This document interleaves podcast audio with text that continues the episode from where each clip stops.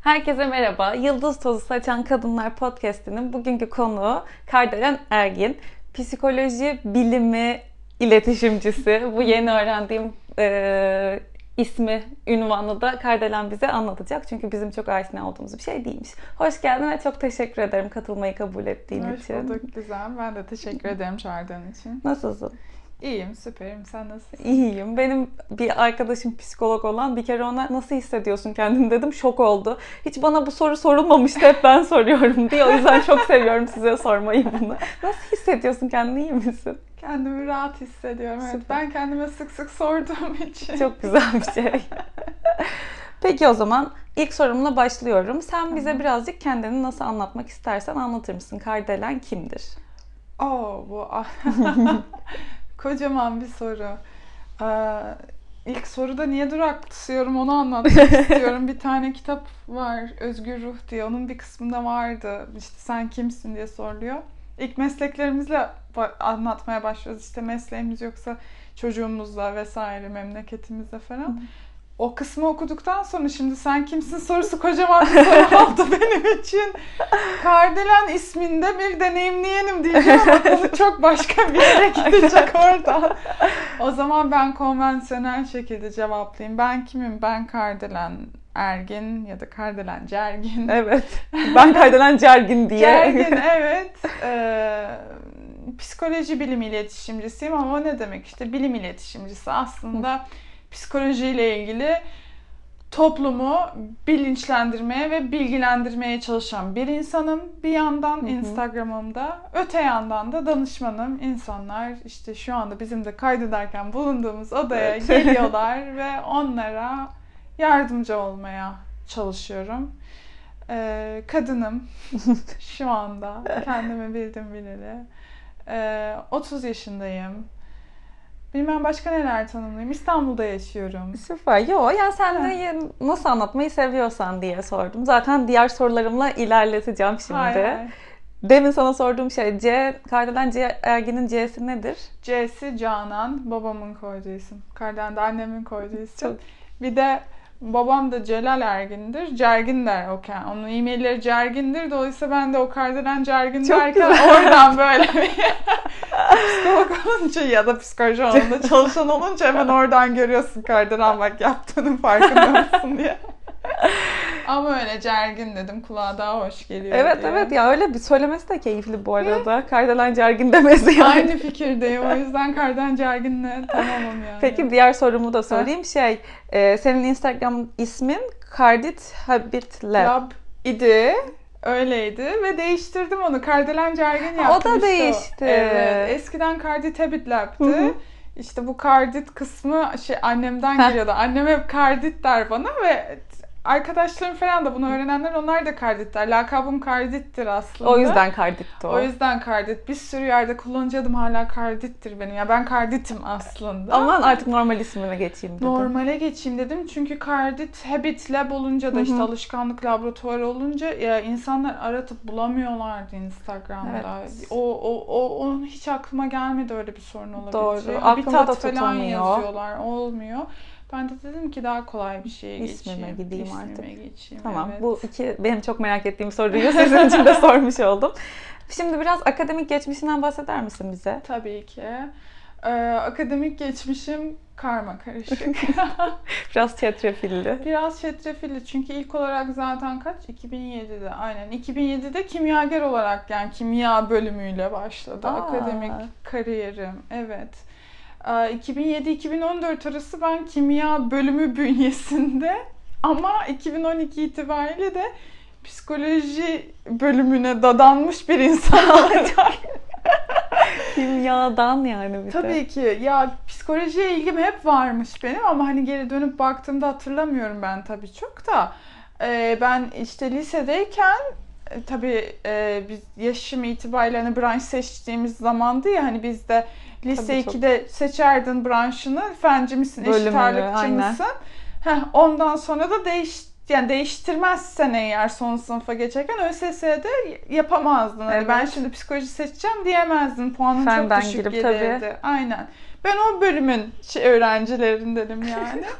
Ve e, çoğu insana tanıdık gelir bu herhalde. Aa, bu kız fen matematik yapabiliyor, o zaman fence olsun diyerek fene konmuş bir öğrenciyim o dönem. Ben de fenciyim ya ve tiyatro okudum ve, biliyorsun işte. Yani, o, o şey işte analitik analitik zeka dediğim yani çok mühim, mühim bir şeymiş gibi gelecek kulaklara ama öyle değil yani. O tip zekaya sahip olmanın evet. dezavantajlarından biri her şeyden mühimmiş gibi tepeye konuyor aslında. Evet. Halbuki ya bir saniye kimyada çok başarısız bir öğrenciydim bu arada. Gerçekten düşe kalka çıktım kimyadan. İlk dönemim full F falan böyle düşün yani böyle lisede sınıf birinciliği falan. Ya birincisi olmayayım da ilk, ilk, ilk üçte beşte falan öğrenci oluyordum genellikle. Öyle hatırlıyorum en azından. Sonra üniversiteye giriyorsun, ilk dönem bir harap, hepsi F. Orada ego ciddi bir sarsıntıdan geçiyor tabii ki.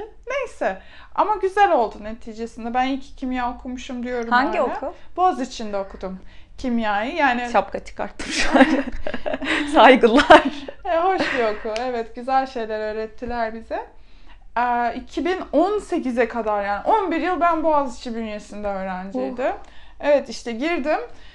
Hep psikoloji dersleri almak istiyordum orada ama şöyle bir şey var. Psikoloji yüz bir ile fizik yüz bir aynı slotlara konuyor bizim okulda. Niyeyse herhalde fizik isteyen psikoloji istemez. Çok enteresan bir bakış açısı ya. Ben de yıllarca çünkü çok çok süper başarılı bir fence olduğum için burada tabii tırnak koyuyorum ama. Ben görüyorum onlar görüyor. Ben bir türlü fizik derslerimi geçemiyorum. Üç, ilkini üç defa, ikincisini dört defa böyle onları almaktan ben alamadım psikoloji yüz bir dersini. Ah. Onu almadan da hiçbir der diğer psikolojileri alamıyorsun doğal olarak. iki bin on ikide ilk defa aldım psikoloji yüz bir çok şükür. İşte beş yılda fizikleri. Şaka gibi. bir buçuk yılda bitmesi gereken fizik bende beş yılda bitti. Bunları da bilerek anlatıyorum. Biliyorum çok fazla insan kendine yüklenebiliyor ya evet, ders konusunda. Kesinlikle hani çok iyi oluyor. Düşe kalka yapılıp geri dönüp baktığında gülünen anılar. Evet. Neyse iki bin on ikide başladım psikoloji derslerine ve böyle şey oldum. Psikoloji yüz biri aldım. Sonra neuroscience dersini aldım. Rica ettim hocadan. Reşit Can Bey'le çok kral hocadır yani Boğaziçi'nde. Kitabı falan da var hatta ilgisini çeken baksın böyle Türkiye'deki psikoloji bölümlerinin gelişimini, laboratuvarların falan tarihi bir kitap Aa, aslında bir yandan. Açıklama kısmına hem yazar ismi hem kitabın adıyla yazarım o zaman ilgisini çeken bakabilir. Aynen harika fikir. Reşit Hoca aslında o da kimya mühendisi lisansında yanılmıyorsam.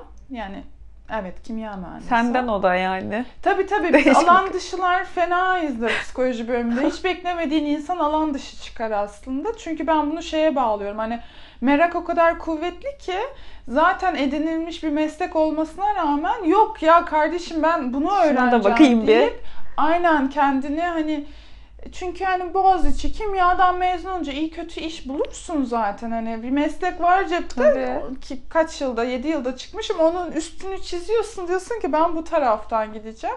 O yüzden bence alan dışılarda bir değişik bir performans olabiliyor ya da belki de ben öyle düşünmek istiyorum. Bence doğrudur ya. Bu dediğin yaklaşımdan dolayı doğrudur yani. Bir merak ya tetikleyicisi. Aynen. Öğrenmek istiyorum. Niye, niye, niye, niye böyle oluyor? Neyse işte Sonra... Reşit Hoca'ya gittim. Dedim hocam ben sizin neuroscience dersinizi almak istiyorum. O ders de kontenjan küçük olduğu için çok zor. Bölüm öğrencileri bile zor alıyormuş.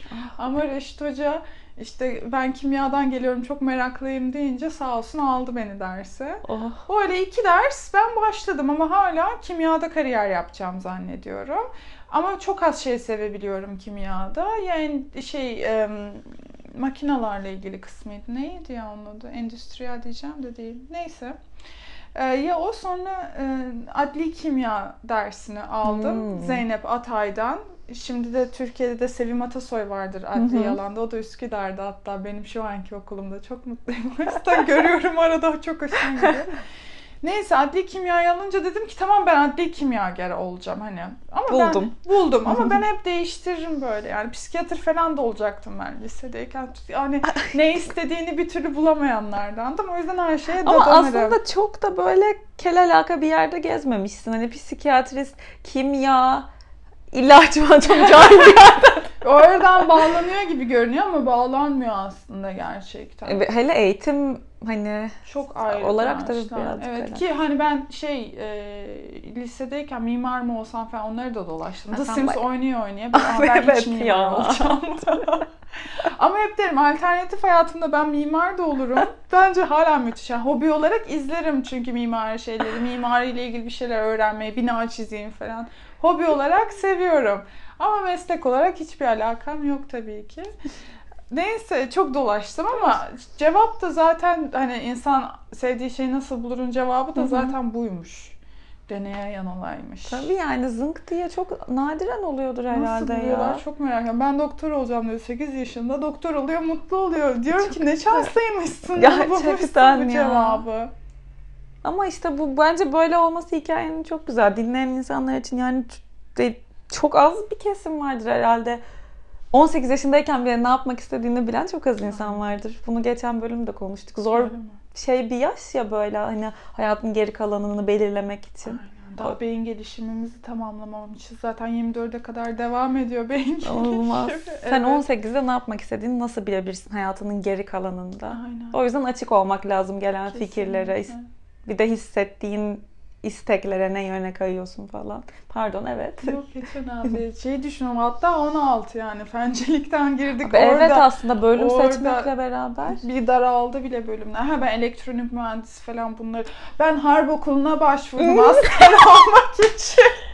Şaka babam yapıyorsun. Asker çünkü babam bana diyor kızım sana göre değil. Ben harp okuluna başvurdum ama Allah'tan erteledim hani son gün verdim P T T'ye yetişmedi mektup. Çünkü yetişse benim mülakata çağrılmama gibi bir şansım yok. ÖSS puanım çok yüksek. Babam Deniz Albayı, annem tarih öğretmeni. Yani... Sen gitmiştin ne yapacaktın? Nasıl ya? Çok... Hiç bilmiyorum ama yani ona başvurduktan düşün beş sene sonra ben full mavi saçlı dolaşan bir kızdım yani. Diyorum ya ama işte bu deneyime açıklık diye bir kişilik faktörü var. Ben deneyime açıklıkta çok yüksek bir insanım. O yüzden yani her şeye dadandım. Allah'tan dadana dadana heh, o adli kimyadan da bağlayayım. Nasıl konu bağlandı? Bir gün Kanada'da teyzemin yanındaydım. Bir ay oraya tatile gitmiştim. Master arıyorum kendime Türkiye'de. Çünkü adli kimya master diye bir şey yok. Sadece adli... E, tıp vardı yanılmıyorsam İstanbul Üniversitesi'nde böyle masterları tarıyorum. O sırada adli e, şey yani crime scene bu suç hmm. mahalli fotoğrafçılığı dersleri okay alıyorum ya falan böyle. Çok keyifli şeyler gerçekten. Konuşuyoruz saçma bir şey. Ben böyle şey yapıyorum, scroll ediyorum. Hani ekranı hmm. kaydırıyorum bilgisayarda. Çünkü isimler farklı olabiliyor. Hani mesela psikoloji desem psikoloji ya her bölümde. Evet. Bu adli şeyde kriminal oluyor, başka bir şey oluyor falan. Bir sürü bir sürü alt şeyi var. Aynen. Farklı isimlerde olabiliyor departmanlarda. O yüzden bütün bölümleri okuyorum. Neuroscience gördüm, sinir bilim gördüm bir yerde ve aklımda şu soru parladı. Ben niye sinir bilim okumuyorum? Çünkü neden olmasın? Çünkü neden olmasın? Ha, psikoloji seviyorum sonuçta diye. Ondan sonra e bakayım Türkiye'de var mı sinir bilim dedim. İşte İstanbul Üniversitesi'nde sinir bilim var. E bir de baktım Boğaziçi'nde psikoloji departmanı ayrışıyormuş içerisinde. İşte gelişim, sosyal, öğrenme ve sinir bilim ve de kognitif bilişsel. Hı. Dedim ki yani sinir bilim diye geçmiyor da psikobiyoloji diye geçiyor. Ben dedim ki e, o zaman ben kendi okulumda psikobiyolojiye gideyim. O olmazsa İstanbul'da sinir bilime başlayayım evet diye de B planımı o yaptım. Sonra ben kendim ama ben tabii işte şey olduğum için bir sapıklık olduğu için şimdi benim ara dönemde bitiyordu. O sırada o gazda ben bir şekilde kimya nasıl sınavlardan geçiliyormuş, nasıl öğreniyormuş çözdüm sonunda. Baktım geçmeye başlıyorum derslerimi galiba oh. mezun olacağım. Bu arada Ocak'ta bitiyor dönemim. Gittim Eliza Hoca'ya, dünya tatlısı bir e, danışman hocam vardı. Ya bütün kimya bölümü bayılır bence zaten onunla. Eliza Kalba'ya gittim dedim ki hoca, hocam dedim ben psikolojide yüksek lisans yapmak istiyorum. Hı hı. Bu zamana kadar psikoloji bölümünün haberi var zaten. Hani ben her ders hocasına gidip ben psikolojide yüksek lisans yapmak istiyorum. Sizin dersinizi alabilir miyim diye dolanmaya başlamıştım dersleri zaten. Sağ olsunlar da veriyorlardı. O okulun avantajlarından biri. Dersi öğrenci kabul ediliyor yani. Bunun olmadığı birçok yer var. Ben de duymuştum. Varmış. Özel vakıflarda yani falan da zor oluyormuş diye biliyorum. Aynen. Ben o bakımdan şanslıydım. Yani şükrettiğim şeylerden biri. Eliz Hoca'ya dedim ki hocam benim bitiyor derslerim. Şimdi dedim ben bu seminer, seminer dersi diye bir şey var bizde. Ben de orada e, galantamin diye bir madde var. Kardelen çiçeğinden sentezleniyor. Alzheimer tedavisinde kullanılıyor. Aa. Onu falan sunuyorum. Çok mutluyum. Yani ikisini birleştirdim diye. Dedim ki acaba dedim hocam seminer dersinden hani bana F versinler de ben sonraki dönem geçmişim gibi yapalım mı? Ben bir dönem daha kalmak istiyorum okulda. Ders almak hmm. istiyorum çünkü. Eliza Hoca dedi ki ona gerek yok dedi. Sen stajların bitmişti ama stajını biz en sonunda şey yapıyoruz, veriyoruz merkeze. Ver, yapmamışsın gibi gösterelim bu dönem. Stajın yüzünden mezun olamamışsın gibi gösterelim dedi. Dedim hocam müthiş. altı ders aldım. beşi psikoloji, biri genetik ki genetik de gene psikoepigenetik labında çalışacaktım çünkü. Genetikten bir B aldım. Diğerleri aa hayatım müthiş bir Aa, dönem çok... ya. Psikoloji öğreniyorum çılgın gibi falan. Öyle mezun oldum ben iki bin on dörtte. Oh. Bölümün böyle yarısını koydum çocuğum. Gerçekten. Öyle oradan başlayan kariyer işte master'a girdim. Master'da da bilimsel hazırlık okutacağız dediler. Dedim ben on ters aldım zaten yok okuyacaksın. Dedim ki olur tamam. Okay. Bir zaten zorunlu dersler yirmi yirmi iki tane bir şey. Ben o bilimsel hazırlık sayesinde lisansı bitirmiş oldum. Ama dışarıdan psikoloji okumak diye bir şey deneyimledim yani ama çok keyif alıyorum onun sayesinde. E sonra yüksek lisansı Hı-hı. okudum ama tez döneminde çok anlaşmazlıklar oldu. İşte benim bu Habit Lab Instagram profili başladı, o Hı-hı. başka anlaşmazlıklara sebep oldu derken mezun olamadım. Yani olamadım şöyle bence ben mezun olmadım, ben okuldan ayrıldığımı düşünüyorum ama ayrılmasam da muhtemelen atılacaktım zaten, mezun olamayacaktım gibi bir izlenimim var şu anda ama kimseyi de zan altında bırakmak istemem bir yandan. Aa, aa. Ee, öyle yani ya şöyle ben bölümden ayrılırken kimse bana niye gidiyorsun demedi. Hatta imza almam lazım bölüm başkanından neticesini. Bölüm başkanı dedi ki çok severim kendisini aslında. Çok iyi bir hocadır. İşte başka okulda başlamışsın master'a dedi. Evet hocam Hangi? dedi. Üsküdar'da başladım. Üsküdar'da Hı, da uygulamalı psikolojiye Hı-hı. girdim. Dedim ki ya bu işin işte psikobiyoloji bilim kısmı ya. E, bu bilimle bu koltukta oturmak çok farklı şeyler. Yani biri bilimiyse diğeri sanatı denir zaten. Hı-hı. E dedim ben bunun işin bu sanat formunu da öğrenmem lazım. Madem insanla birlikte çalışmak istiyorum. İşte orada dediler bana başka okula yazılmışsın. Evet hocam hayırlı olsun. İmzayı verdi direkt. Ben böyle tamam oldum ama çok kırıldı, kalbim kırıldı gerçekten yani. Orada niye gidiyorsun? Çünkü yani çok iyi bir öğrenciydim. Çok başarılı bir öğrenciydim aslında ve kendimi başarılıkla tanımlayan bir insan olduğum için o zamanlar hala. Dolayısıyla kalbim kırıldı yani ben Boğaziçi psikolojiye ben kırgın bir insanım. Onlar da bana belki kırgındır, belki umursamazdır, belki kızgındır bilmiyorum. Muhtemelen umursamazlardır ama çok güzel başlayan bir aşk Aa, hikayesi evet. kalp kırıklıklarıyla bitti. Benim için en azından. Aa, sor, şu an kilitlendim birazcık. Aa, enteresan. Yani şu an o zaman hani beklediğin bir şey falan yok. Hani süreçle ilgili değil mi? Onlarla tamamen ilişkim yüzde yüz kesildi. Hani okay. keşke kesilmeseydi tabii ama tamamen kesildi. Şu anda Üsküdar Üniversitesi Hı-hı. bünyesinde uygulamalı psikoloji master'ımı yapıyorum. Süper. Dersler bitti. Yani bir ders alıyorum şu anda grup psikoterapilerine. Hı-hı. Hocalar gene müthiş. Yani istediğin dersi almana izin veriyorlar. Soru sorabiliyorsun ama yani iyi de seçmek gerekiyor hocaları. Bazı hocalar o kadar iyi olmayabiliyor her okulda tabii olduğu gibi. Tabii ki yani. Tez hocamla çok mutluyum. Tayfun Doğan'la çalışıyorum. Sezgiselyeme üzerine tez yazıyorum onunla. Çok mutluyum. Yani gerçekten şey e, annem ama beni tembihliyordu. Bu da podcast'ın konularına geri döneceğiz. Nedir? Annem beni tembihliyordu. Kızım diyordu kadın hocayla çalışma bu sefer tezde diye. Hmm, tabii evet. İlk tez hocam kadındı ve Hı-hı. benden beş yaş büyüktü. Ve bütün laboratuvar olarak kadındık ve o ona gelen ilk beş tez öğrencisinden dördü bıraktı bölümü. Sebep? Anlaşmazlıklar. Allah Allah. Bazı çok enteresan mesela. Hmm. O yüzden psikoloji bölümlerinde çok fazla kadın vardır ve zaten şey vardır. Bir insan psikolojiyi seçtiyse ya etrafında ya kendinde bir şey düzeltmek hmm. istiyordur. Ki doğru hmm. yani hakikaten. Ama bu kadar kadını bir araya koyup yani bunu demek istemiyorum. Suçlu hissediyorum kendimi ama.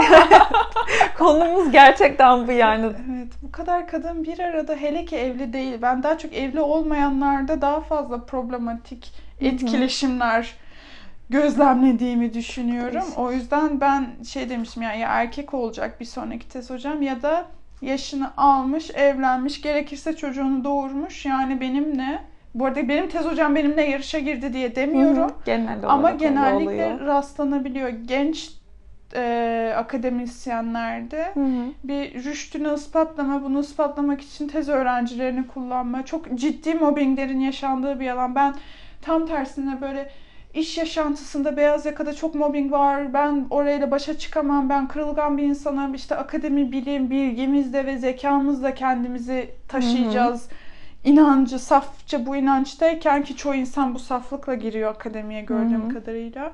İnanılmaz politikalar, yani akademide en az beyaz yaka kadar, belki kim bilir daha fazla, çok fazla politikanın döndüğü ve çok fazla sürtüşmenin, yani bili, biliminle konuşuyorsun tabii. Hı hı. Ama nerede olduğuna göre de değişiyor. Daha çok insan ilişkilerin konuşuyor gene orada. Konuşuyormuş gene orada. Çok da. Ve sırf psikoloji bölümü de değil yani ben. Bir fizik profesörü hocam var. Yani ahbabız. Ee, bir tane makale yazmış. Ee, jüri hani jüriler görmez aslında makaleyi kimin yazdığını. Hmm. Blind olur, İsim kör bakılır. Hı. Ama insanlar bu alanda kim çalışıyor, kimin yazısını, kalemi nasıl anlayabiliyorlarmış anladığım kadarıyla. Jüri de anlıyor kim olduğunu. Reddediyor makaleyi. Diyor ki sen diyor matematikteki bir bulguyu fiziğe uygulamışsın. Diyor ki bu arada öyle ilerler. Matematikteki bulgu fiziğe uygulanır, fizikteki bulgu mühendisliğe uygulanır. Hayata taşınacak. Bunun hattı böyle gider. E işte kişisel husumetten reddediyor makaleyi mesela. Maalesef bu olan bir şey ama bu örnekler erkek.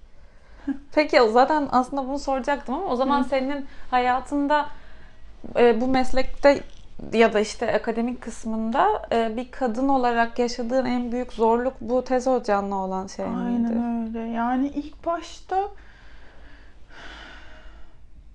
yani bu soruyu ilk düşündüğümde aklıma bir zorluk gelmedi ama sonra geri dönüp baktığımda erkek olsaydım böyle olmayacağını tahmin ediyorum. Değil mi? Aynen öyle. Erkek olsaydı muhtemelen böyle olmazdı. Çünkü o hani az önce hani bölüm başkanı olan ve bölümde çok sevdiğim hocam dediğim hocam da aslında erkek ve o da e, bölümdeki değişik dinamiklerin farkında ve bundan da yorulduğun, yorulmuş bir insandı. Biz ondan ders alırken sonra Hı. ne oldu bilmiyorum. Aradan yıllar geçti tabii ki. Öyle bir dönemi vardı en azından diye. Eee İşte Reşit Hoca da aynı şekilde erkek ve daha az, onun da kimi şeyleri vardı ama yani bir şekilde bu özellikle psikoloji bölümlerinde kadınlar arasında garip bir rekabet, garip bir çekişme olmaya başlıyor. Çok enteresan değil mi psikoloji bölümünde olması? İşte ironik. Çok enteresan gerçekten. Bana hiç enteresan gelmiyor artık ama ironik. Tabii sen geliyor. İçinde solumuşsun ne kadar zamandır. Tabii ki. Yani bizim laboratuvar stres laboratuvarıydı. Yani psikoepigenetik çalışıyorduk. Yani psikolojik faktörlerin epigenetik etkilerini bunu da stres mekanizması üzerinden yapıyorduk. Epigenetik İnsanların... ne demek? Epigenetik genin üzerindeki demek. Şimdi genlerimiz Hı.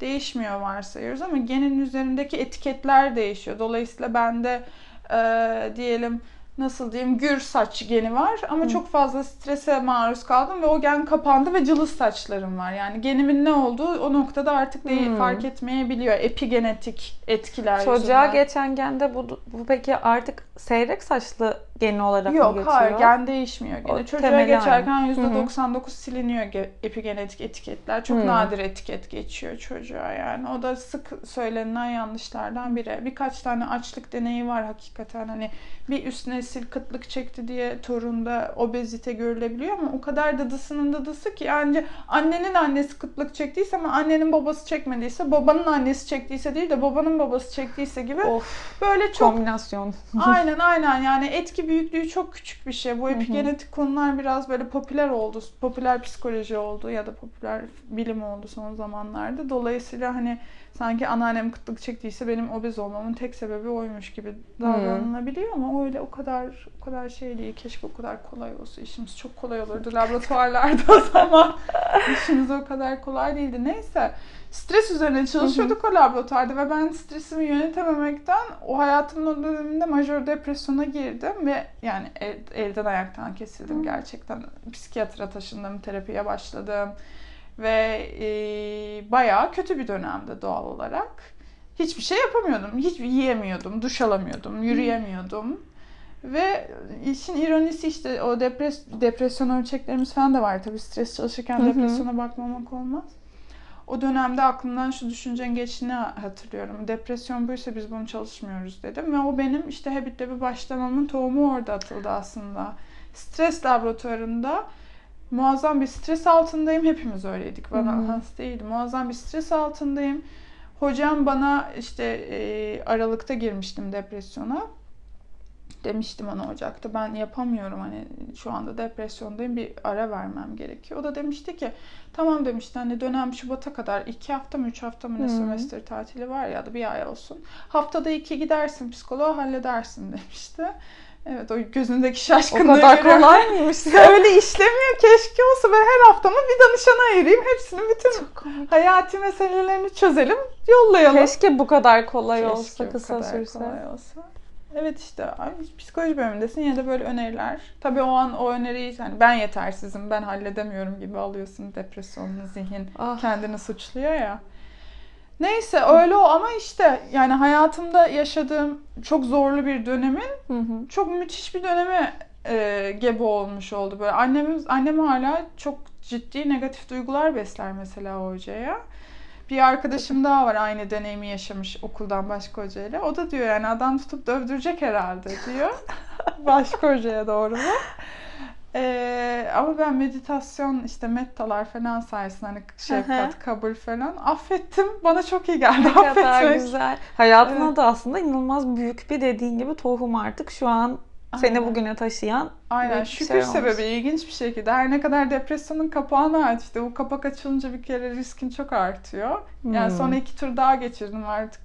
Benim için yüzde doksanlarda seyrediyor. Bir tane daha depresif atak geçirmem ama olsun.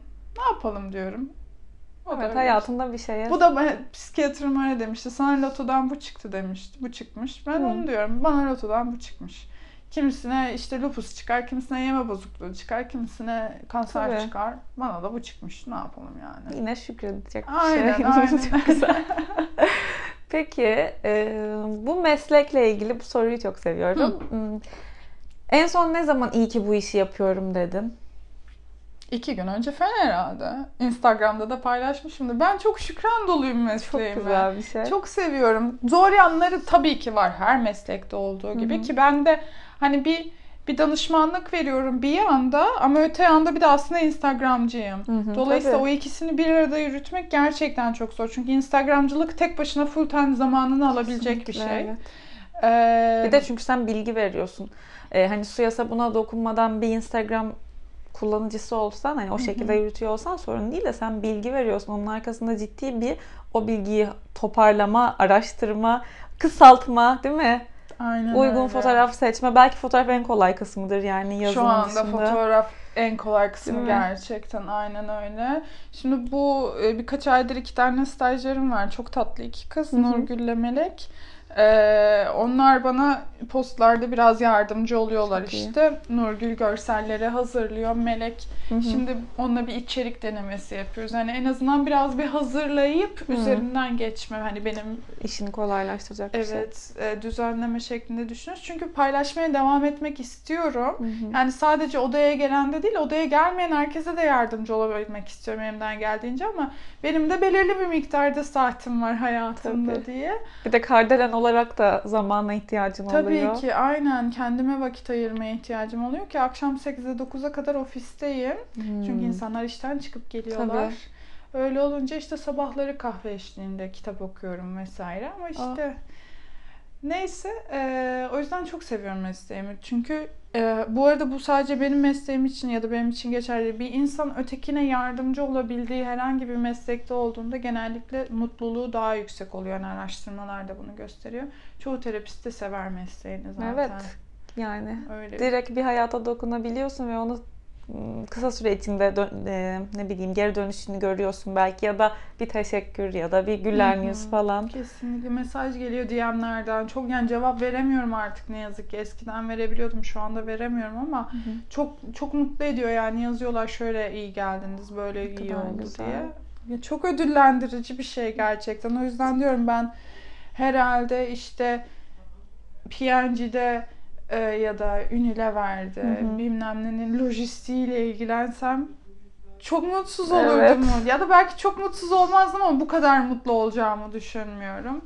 Ya senin için olan yol bu değilmiş yani, değilmiş muhtemelen. Galiba, evet. Herkesin tatmini başka bir yerden geçiyor. Aynen, hakikaten. Evet. Bir, geçen de bunu konuştuk. Bazı insanlar da gerçekten orada olmaktan an, e, ya, mutlu oluyor, anladın mı? Hı-hı. Çok enteresan bir şey bence. Aslında çok güzel bir şey. Bu kadar çeşitlilik olması çok güzel bir şey insan olarak etrafta. Ben her tanıştığım insanda farklı bir şey buluyorum ve çok, hı-hı, hoşuma gidiyor benim. Bak, bu da seni mutlu ediyor.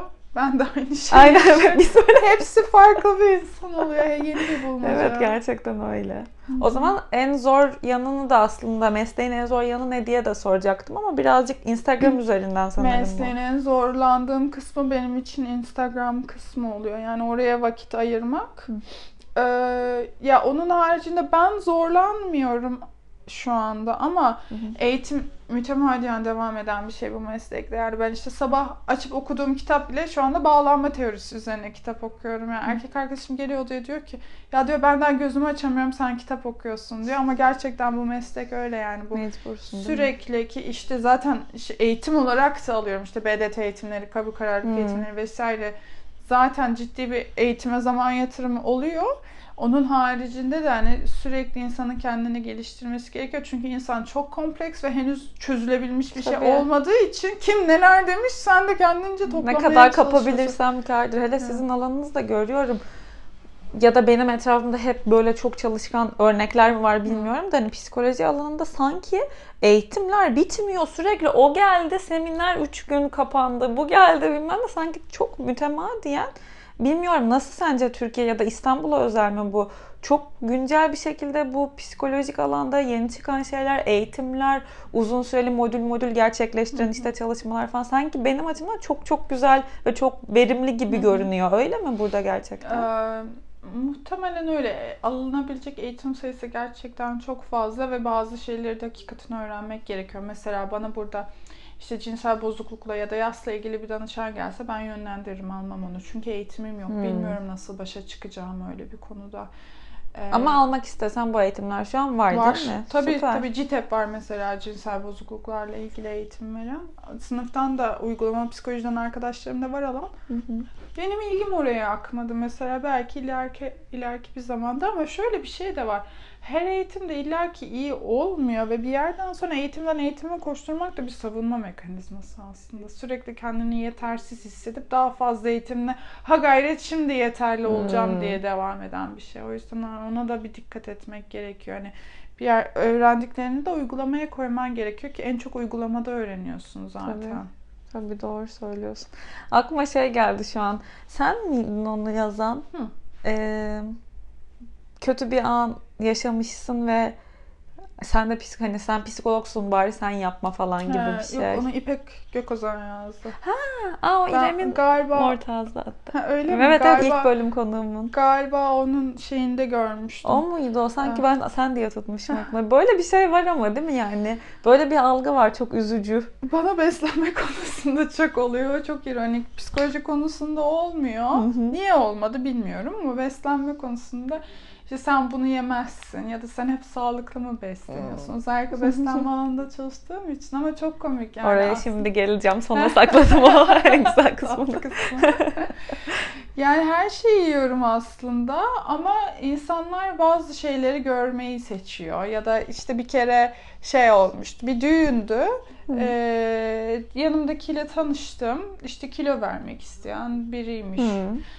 Mesleğimi soruyorlar. Diyorum işte beslen psikoloji alanında çalışıyorum. Özellikle beslenme psikolojisi üzerine çalışıyorum dediğimde. İşte bir pasta mı geldi? Bir şey oldu galiba. Düğün yani. Tabii ki pasta gelecek. Bir tatlı Peki. gelecek. Ben de düğün pastalarını çok severim bu arada. Düğünün en sevdiğim şeylerinden biri pastasıdır yani. Bazı pastalar güzel oluyor. Bazıları güzel olmuyor. Tamam, öyle dans edeyim falan insanı değilimdir.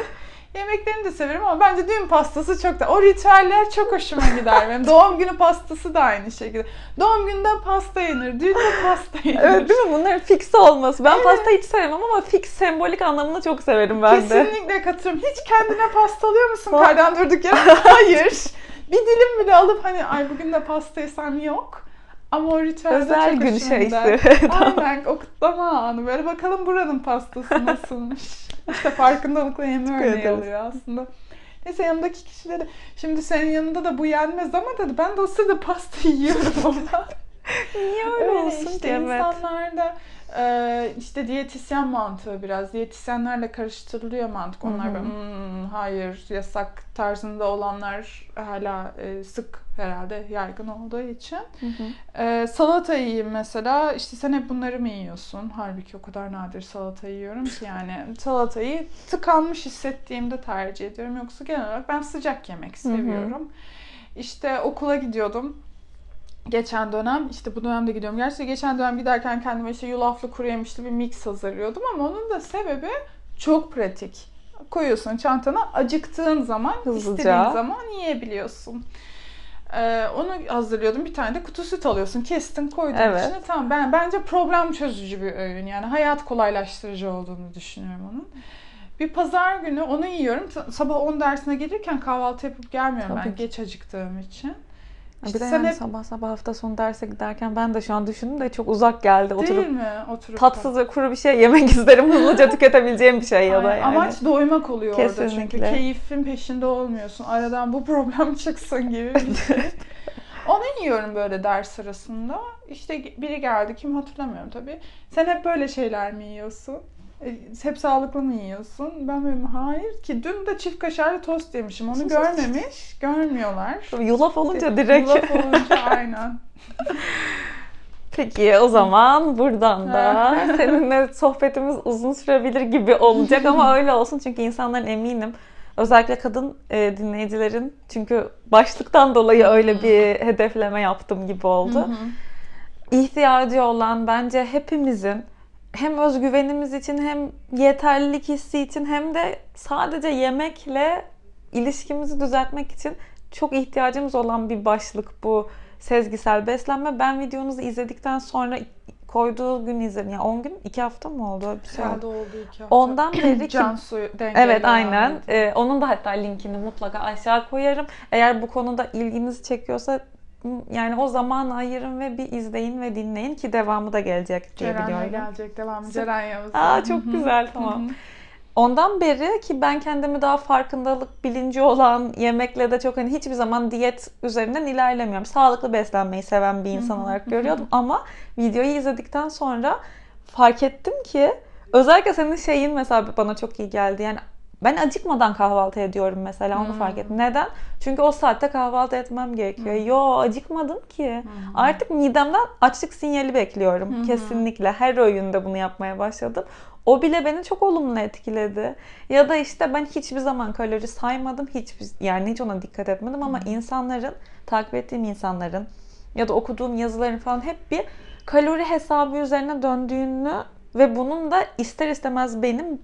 E, aklımda yer ettiğini fark ettim. Hı hı. Şimdi onu yenmeye çalışıyorum. Hayır ya canım benim iki kaşık fıstık ezmesi yemek istiyor. Abi niye bir kaşık fıstık ezmesi ya da bir tatlı hı hı. kaşığı? İstemiyorum. Hı hı. Canım çektiğini hissediyorum. Hı hı. İyi bir şey yaptığımı düşünüyorum. Ve falan buna böyle dikkat ettiğim için kendime overall çok daha e, iyi hissediyorum şu an her öğünümde ve günün geri kalanında hı hı. deyip sözü kendi deneyimimden sana bırakıyorum. Birazcık sezgisel beslenmeden Ee, bahsetmek ister misin bize? Tabii ki, tabii ki. Ee, senin deneyimlerinden, deneyim paylaştıklarından yola çıkacak olursak bir e, şimdi ben de geç kahvaltı yapıyorum, böyle bir imkanım olduğu için orada sadece şey demek istiyorum. Bazı insanlar için daha zor oluyor. Hani işe gidiyorlar vesaire. Hı-hı. Gittiği işte yeme fırsatı olmuyor. O yüzden o bizim için mesela bir şükür noktası.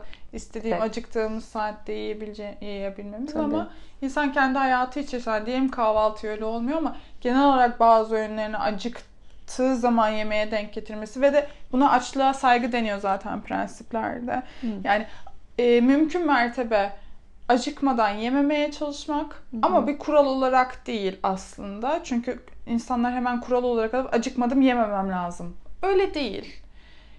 Her seferinde acıkmadan yiyorsan bunu biraz acıktığın zaman da yemek olarak deneyimlersen iyi gelebilir. Ki sen de öyle dedin hı hı. zaten daha iyi geldi diye. Bir de acıkınca yediğimizde daha lezzetli geliyor. Evet, ağzımıza da, da lezzet de keyfe sebep oluyor zaten. Hani hakikaten açken yemek daha keyifli Yoksa oluyor. Zaten görev bilinci gibi oluyor yemeği yemek. Kesinlikle. Ya ben yemek çok seven bir insanım. Yemek yemek benim için kesinlikle yaşamak için yaptığım bir şey değil yani. Daha fazlası. Hı hı. O yüzden bence aslında birazcık bunlara dikkat etmek lazım değil mi? Eğer ya keyif alınan bir şey yemek Hepimiz çünkü değil mi? Hepimiz keyif alıyoruz yemek yemekten. Ben yaşamak ama. için yemek yiyorum diyenler var ya sadece mesela nasıl? Ya evet ben de onlardanım, öyle diyenlerdendim ama o aslında öyle olsa bile yemekten keyif alıyorsun. Ancak bir insan çok işkoliktir ve işte yemek onun için bir dert olmaya başlamıştır. O noktada da işte o insana dönüp bakarsın bu insan neyden kaçıyor aslında. Çünkü yemek hepimiz için keyifli. Beynimiz buna ayarlı. Hı.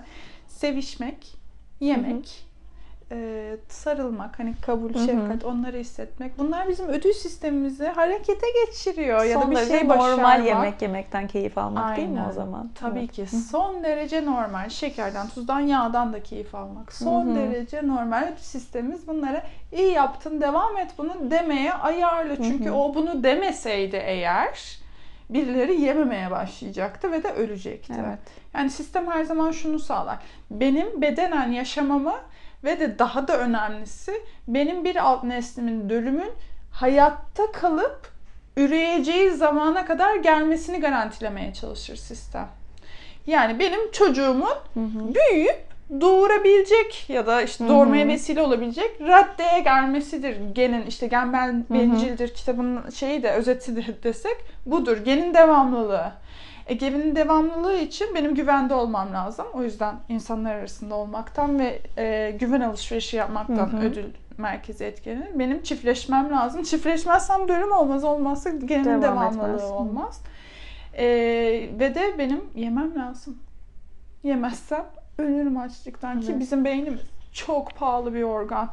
Ve ağırlık vücudun yüzde ikisi ama harcadığı enerji miktarı vücudun yüzde yirmisi. Yani ciddi bir e, aynen israf, israf etmemek için de bir sürü taktiği var işte. Bu yiyecek şekere karşı yatkınlığımız da biraz buradan geliyor. Çünkü glikozla besleniyor. Nereden geliyor? Biraz anlatır mısın? Anlatalım Nereden tabii. Nereden geliyor mesela ya. şeker olayı? Şimdi şöyle bir bizde onun tap duyusu var. Kedide yok mesela. Aslanda yok. Onlar Hı-hı. etçil oldukları için şekere karşı bir olayları yok onların. Aslanı bir tane pastanın üzerinden duramayıp daha fazla yediğini görmeyiz. Tadını almıyor. Ödül merkezi ona tepki vermiyor çünkü. Ama biz primatların tepki veriyor buna. Hı-hı.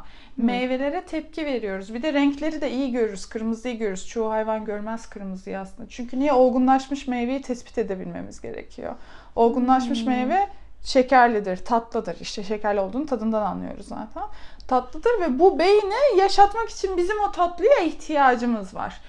Şimdi ama bundan işte diyelim yüz bin yıl öncesine gidelim. Yani tarımdan önceye gitmeye Hı-hı. çalışıyoruz. Tarımda her şey, bütün sorunlar tarımdan sonra başladı. O başka bir podcast konusu olur artık.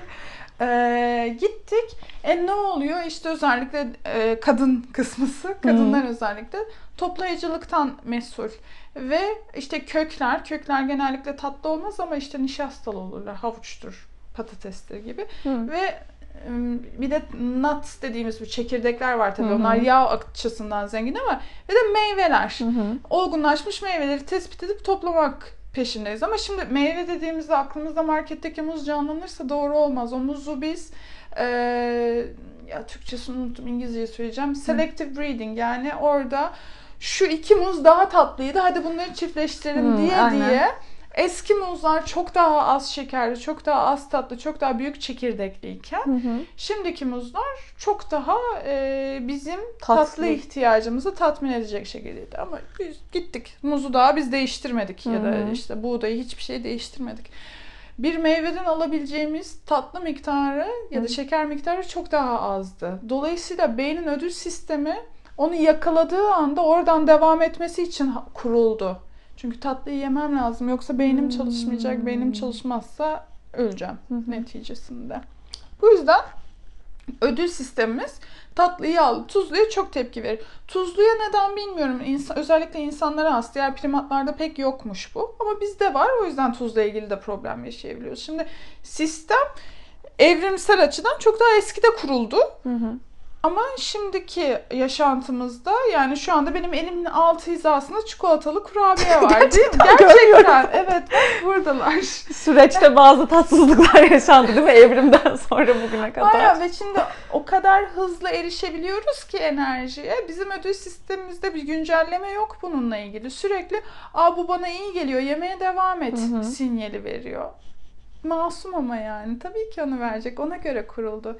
Bizim ama çok şükür bir de prefrontal korteks dediğimiz, hı hı. bizi inhibe eden, dur bu sana iyi gelmiyor, dur duygusal hareket etmeyelim diyen beyin kısmımız hı hı. var. Şu anda bizi aslında daha çok o idare etmeye çalışıyor. Yani ödül sistemi bu çok güzel diyor.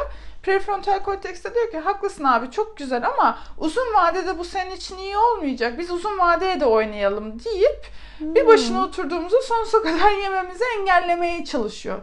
Kimi durumlarda olmuyor tabii. Bu da işte normal dışı beslenme davranışı dediğimiz. Burada mı bir bozukluk olmuş oluyor o zaman? Ee, yani şey, prefrontal yani korteks aktivitesinde değişiyor. Söyleyene kadar ben biraz zaman geçtim.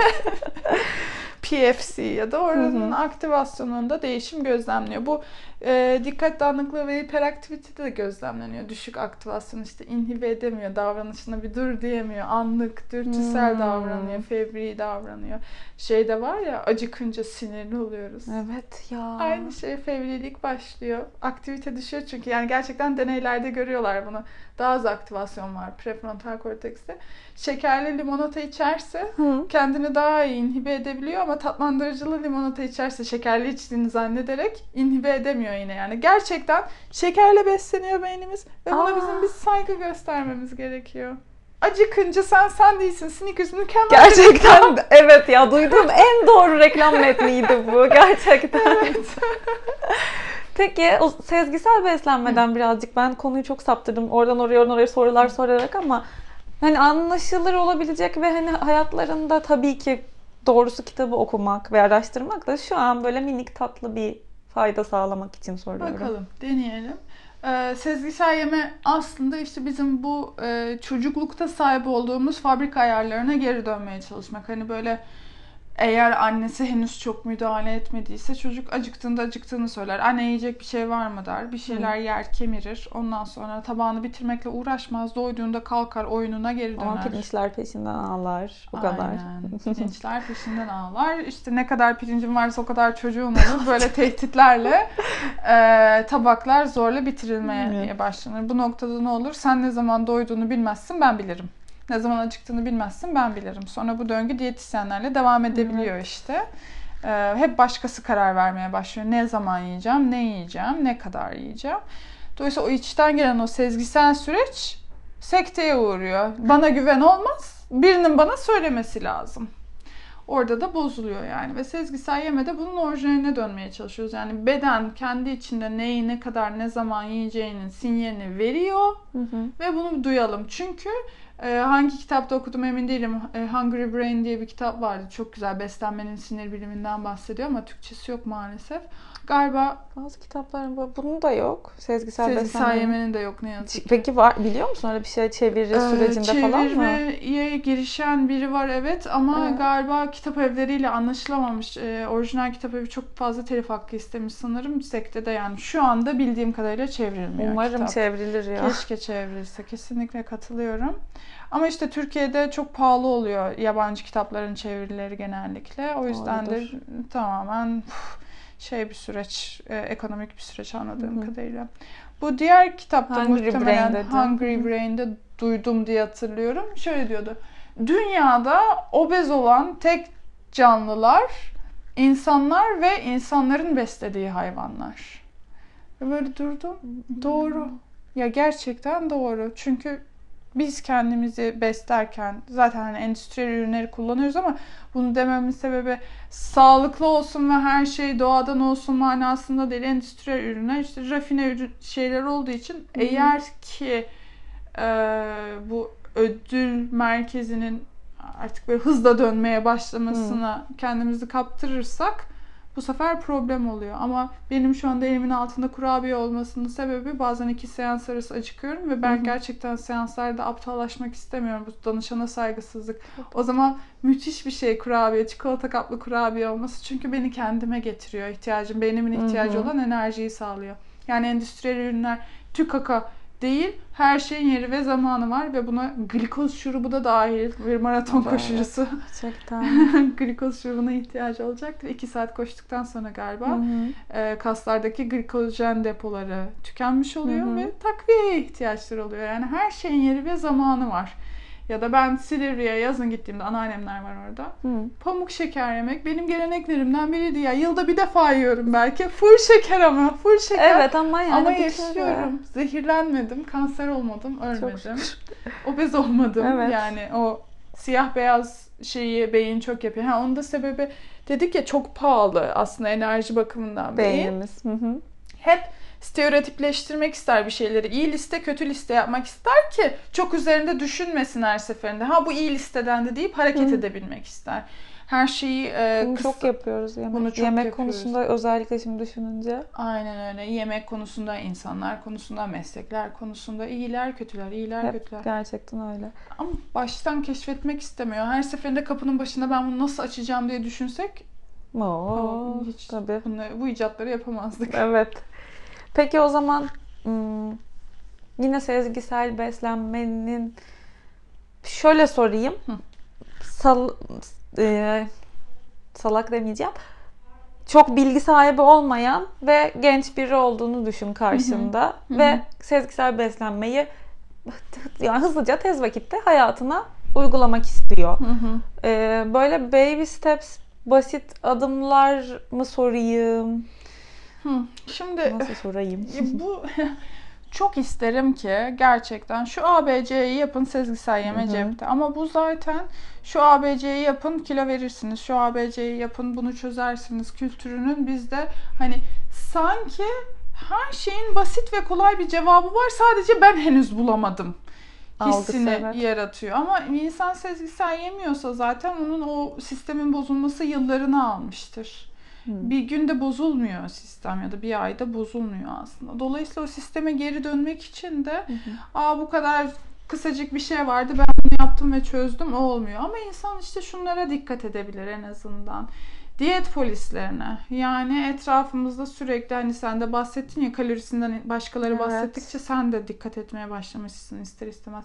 Etrafımızda bu diyet polislerini tespit etmeye başlayabiliriz. İşte o zararlı, bunu yeme, onu yersen kötü olur. İşte böyle besleniyorum, ben diyete başladım. Hı hı. Diyetler üzerinden psikolojik kulüpler kurulur adeta. Yani bir insan diyeti bıraktı mı sanki ocak dışı olmuş gibi.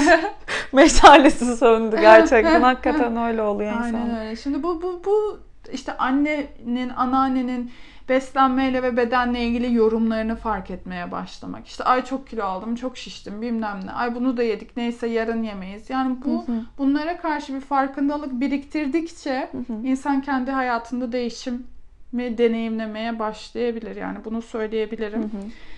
Bir başkası, yani diyeti reddetmek gerekiyor ama diyetten kastım kurallarla yaşamak aslında. Yani çünkü ben sağlıklı besleniyorum deyip ağzıma işte hiç şeker sürmüyorum dendiğinde de bu da bir diyettir aslında bizim evet. mantığımızda. Ya da ben sadece acıktığımda yiyorum, doyduğumda da katiyen bırakmaya çalışıyorum olduğunda, bu da bir diyettir aslında. Açlık, tokluk diyeti deniyor buna. Hani ana ve koşulların gerektirdiklerini değerlendirmeden sadece bir kural takip edilmeye çalışılan her beslenme diyettir. Bunların bazıları medikal diyetler diyorum hmm. ona. Yani eğer benim işte ben ciddi ülser, gastrit falan öyle dönemlerden geçtim. O zaman diyet yapıyordum tabii ki. Benim yiyemediğim bir sürü Şöyle, sebze evet. meyve vardı.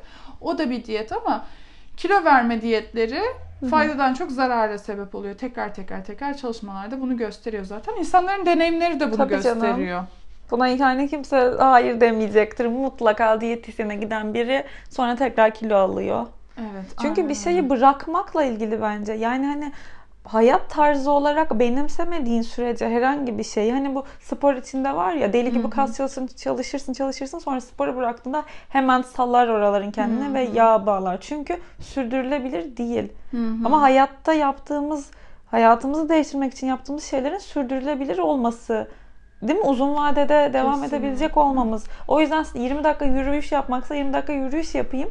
Ama her gün yapabildiğimi biliyorum ya. Ben mesela bunu yapmaya çalışıyorum. Hı hı. Sezgisel beslenme kısmı da benim o yüzden hoşuma gitti. Hı hı. Ben sürekli bir kaşık fıstık ezmesinin kalorisini kontrol edemem. Yani istemiyorum ve zaten yani dikkat etmeyen bir insanım ama beynimde de oranın sen şimdi bunu güzel güzel yiyorsun üç kaşık ama bil ki şu kadar kalori aldın demesini sinsi sinsi istemiyorum hı-hı, yani. Hı-hı. Bunu sanırım yenmeye çalışmak, sürdürülebilir aynen. bir beslenme elde etmeye çalışmak biraz da değil mi? Sezgisel yeme zaten şey yani ruhunda sürdür yani hı hı. tanım itibariyle sürdürülebilir bir şey. Ben sezgisel yiyordum artık beceremiyorum evet. gibi bir şey mümkün değil yani tanımına ters aslında. Hı hı. Ama sezgisel yemek her zaman kilo verilecek anlamına hı hı. gelmiyor. Verilmeyecek anlamına da gelmiyor. Yani kilodan bağımsız bir süreç. Aslında bazen evet. bu yanılgı oluyor. Ne yani diyet yapmayalım o zaman nasıl kilo vereceğiz? Ya bilmiyorum sezgisel yeme yaptığında belki verirsin belki vermezsin. Evet. Konumuz kilo değil şu anda. İşte bana da e, mesleğimi söylediğinde o zaman çok şişman geliyordur. Hayır konu kilo değil çünkü her bedenden insan geliyor hı hı. bu odaya. Ve e, işte ben kilo veremiyorum, işte sizinle çalışmak istiyorum dendiğinde açık açık hemen söylüyorum ben kilo vermenize yardımcı olmayacağım, olamam. Ha beslenme alanında, yeme alanında sıkıntılarınızı artık bir çözelim. Hani bir rahatlayın kendinizi o hani anormal hissediyor insan çünkü hı hı. kendini. Normal hissedin bunlara çalışırız. Ben kilonuzun takibini yapmıyor olacağım. Ve ne zaman bir danışan bana ne kadar kilo verdiğini söylese nasıl hissediyorsun diye sorarım her seferinde. Çünkü benim için üç beş ya da beş yüz gram vermesi hiçbirinin bir değeri yok. Sen nasıl hissediyorsun? Senin iyi hissetmen benim için önemli. Hı. beş kilo aldım dese de sen nasıl hissediyorsun? İyi hissediyorsan ne fark edecek? Değil mi işte? Bu, bu, bu sadece bu cümle bile keşke yirmi kere herkes kendine tekrarlasa yani. Hı. Aslında gördüğün sayıdan öte senin kendini nasıl hissettiğin önemli. Tam yemekle, yiyeceklerle ve beslenmeyle ilişkini düzeltmek için bir yaklaşım bu ya. Aynen. Müthiş bir şey. Yani aynen. umarım çevrilir ya da umarım daha ulaşılabilir bilgiler haline gelir bunlar. Daha hani herkesin bilgi sahibi olabileceği bir formda sunulur. Hı hı. Sezgisel beslenmeyle ilgili şeyler. Hı hı. Ee, sen bu konuda danışmanlık yapıyorsun. Danışmanlık yapıyorum. Postlarımı gittikçe arttırmaya evet. çalışıyorum. Şu anda sezgisel yemeğiyle ilgili işte yazılar yazmak için Nurgül'le birlikte çalışıyoruz. Hı hı. Workshop'a başlamak hı hı. istiyorum ama onun yani yaratım süreci zaman alacak bir şey. Kolay bir şey değil öyle hani. İki gün başına oturayım da bir workshop çıkarayım yapayım gibi bir şey olsun istemiyorum. O yüzden o bir vakit alacak. Hı hı. Ee, Sezgiselyeme nokta com diye web sitem var ama içi bomboş. Onu doldurmak ve İnşallah, bilgiyi paylaşmak istiyorum. İşte mesleğimin en zor kısmı dediğim şey bir daha evet. bu yani. Ona yönelsen danışmanlık kısmı kalıyor. Danışmanlığa yönelsin o kalıyor ve işte bu eğitimleri falan çok masraflı bir meslek olduğu evet. için danışmanlığını da yapman Tabii. gerekiyor. Peki senden danışmanlık almak isteyen olursa e, mail mi atıyor? Nasıl ulaşabilirler sana? Maili tercih ediyorum ama mail adresini hani söyleyince insan unutması daha kolay çünkü Hı-hı. Cardit Habit Lab diye bunları yazacağım ben yine mutlaka. Ha. Tamam o zaman aşağıda yazacaksak tamam. mail Maille, tercihimdir. Tamam. Merhaba et cardit habit lab nokta com ama unutursa da hı hı. Instagram'ıma girsin. Orada e-mail adresim de var. Hı hı. Orada telefon numaram da var. Zaten hı hı. diyen bir şey de var. Yani evet. bana ulaşmak kolay. Web sitemden de her yerden ulaşmak kolay tamam. aslında. Tamam bu bunu şimdiden söyleyelim hı hı. yani. Hı hı. E, ki senin sayfanda dediğin gibi e, bu konuda paylaşımlar da var. Aslında ben daha hani hiç seninle bu konuyu konuşmadan önce de bakmıştım yazın galiba. Bayağı oradan sezgisel, hatta anneme yollamıştım. Sezgisel beslenmeyle ilgili bir story serisi hmm. gibi yapmıştın sanki. Hmm, soru cevap canım. Aynen. Onlar da çok faydalı soru hmm, cevaptaki duruyor şeyler. Onlar öne çıkanlar da duruyorlar. Tamam ona da hani göz atılabilir. Aynen. Daha ben çok konuşurum. Çok da keyif alırım ama çok uzun tutmak istemiyorum. Şu an elli sekiz dakikadayım. Rekorum her geçen gün kırılıyor. Şöyle iki soruyla sonlandırayım. Birincisi konu burada olduğu için ve bence bir kadın olarak benim de ve herkesin de yaşadığı bir zorluk olduğu için böyle bir formül olmadığını biliyorum ama bir cümlelik bir şey hani bir yaklaşım. Sence bir kadın kilo konusunda bununla bakışını nasıl iyileştirebilir, nasıl kendini, bununla tanımlamamak için kendini ya da bundan dolayı özgüvensiz, yetersiz hissetmemek için ne yapabilir, ne okuyabilir ya da hani nedir aklına gelen şey, ne üzerine çalışabilir kendinde? Çünkü değil yani, çünkü hiçbir şey demek değil kilo. Bir kadının güzelliğini de, yeterliliğini de, başarısını da hiçbir şeyini tanımlayan bir şey değil kilo, ama biliyorum ki çok büyük bir çoğunluk böyle düşünüyor. Böyle düşünüyor ve de bunu duyduğunda inanmayabiliyor. İnanmıyor, direkt orada dirençten şey oluyor. Şimdi ıı, biraz zor, zor bir soru oldu zor ama. Zor bir soru. Yani ben tekrar tekrar danışanlarda görüyorum ki başlıyoruz kilo meselesiyle ama mesela anne baba ve başka hayattaki meseleler çıkıyor. Gerçekten çok az kişi de biz sadece beslenmeden konuşuyoruz. Onlar oldu mu gerçekten dört beş seansta bitiyor ve huzurlu hayatına dönüyor gerçekten. Ee, o yüzden sanırım kişisel keşif, hı hı. bu da şu aralar özellikle popüler olan ve bence de popüler olmayı hak eden yöntemler meditasyon yapmak hı hı. oluyor. En çok yardımı dokunan hani ne yapabilir?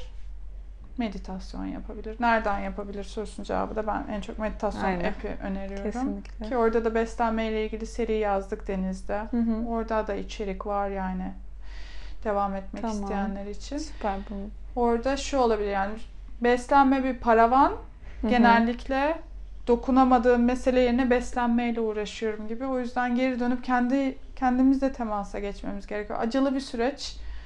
Ama bir insan ne yapabilir? Meditasyona oturup kendine şefkat yaratmayı hı hı. öğrenebilir. Tamam. Evet. Cevap biraz alakasız bir yerden Yo, geliyor gibi aslında ama. Aslında çok alakalı evet. Ama sadece bir kere o şansı vermek lazım alakalı olduğunu görmek aynen, için. Aynen aynen. Ya bir de yiyeceklere izin versin. Yani bu yiyecekleri yemeyerek... etiketlememek. Aynen etiketlememek ve yemeyerek çözülmüyor bu iş. Yiyerek çözülüyor yani. Ben yiyebilirim. Ben yediğimde kötü bir insan değilim. Başarısız bir insan değilim. Anında kilo almıyorum ya da obezleşmiyorum. Ya bunları fark edip çünkü beyne sürekli yasak yasak yasak diyoruz ama evet. inanmakta çok zorlanıyor. E herkes yiyor diyor ben niye yemiyorum? Anormal hissetmenin sebeplerinden biri de o ya. Hı hı. O yüzden aslında bu iş yiye yiye çözülüyor. Ama çok tedirgin ediyor. Bunu yazacağım başlığa galiba. Bu iş yiye yiye çözülüyor yazacağım. Peki o zaman bir de son olarak başlığa ithafen... E, senin hayatında yıldız tozu saçan kadının ya da kadınların var mı? Kim bu insanlar? Hmm. Ya annem falan demeyeceğim ben. Annemi çok öyle, seviyorum. Herkes böyle herkes bir algı var. Diyor. Hayır hayır herkes demiyor, böyle ama annemi söylemem lazım falan oluyorlar. Böyle. Evet demek ki çok duymuşuz televizyonda medyada olabilir. Annem annem annem diye. Ya ben Zeynep Atay'ı çok seviyorum. Hı hı. Bu işte adli kimya hocası yani çok... Güçlü bir kadındı bence ve hı hı. onun o gücünü görmek hani kadın olarak güçlü olabileceğini hatırlatıyor sana bence. Hı hı. Onu çok seviyorum. Ee, onun haricinde böyle tek cevaplı sorularda pek iyi değilimdir. Şu anda bugün ama Zeynep Atay'dan bahsettiğim için Olsun. aklıma o geldi.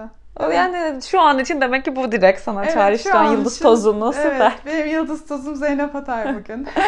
Çok teşekkür ederim. O kadar keyifli bir sohbet oldu ben ki. Keşke ederim. dört saat falan çekebilsek yani. Ee, o zaman sana nasıl ulaşabileceklerini aşağıya yazacağım. Daha fazla bilgi almak için Instagram sayfamda göz atabilirler. Ee, bana sormak istediğiniz, söylemek istediğiniz bir şey olursa info at gizemvatandaş nokta com mail atabilirsiniz. Instagram'dan da et gizem demirel her zaman oradan söyleyebilirsiniz. Bir önceki bölüm için ve diğer tüm bölümler için yorumlarınıza görüyorum, like'larınıza, bizi listelerde yukarı çıkartmanıza çok teşekkür ederim. Umarım faydalı bir bölüm olmuştur. Ben öyle olduğuna inanıyorum. Bir sonraki bölümde görüşürüz. Kaydına tekrar çok teşekkür ediyorum. Ben teşekkür ederim. Hoşçakalın.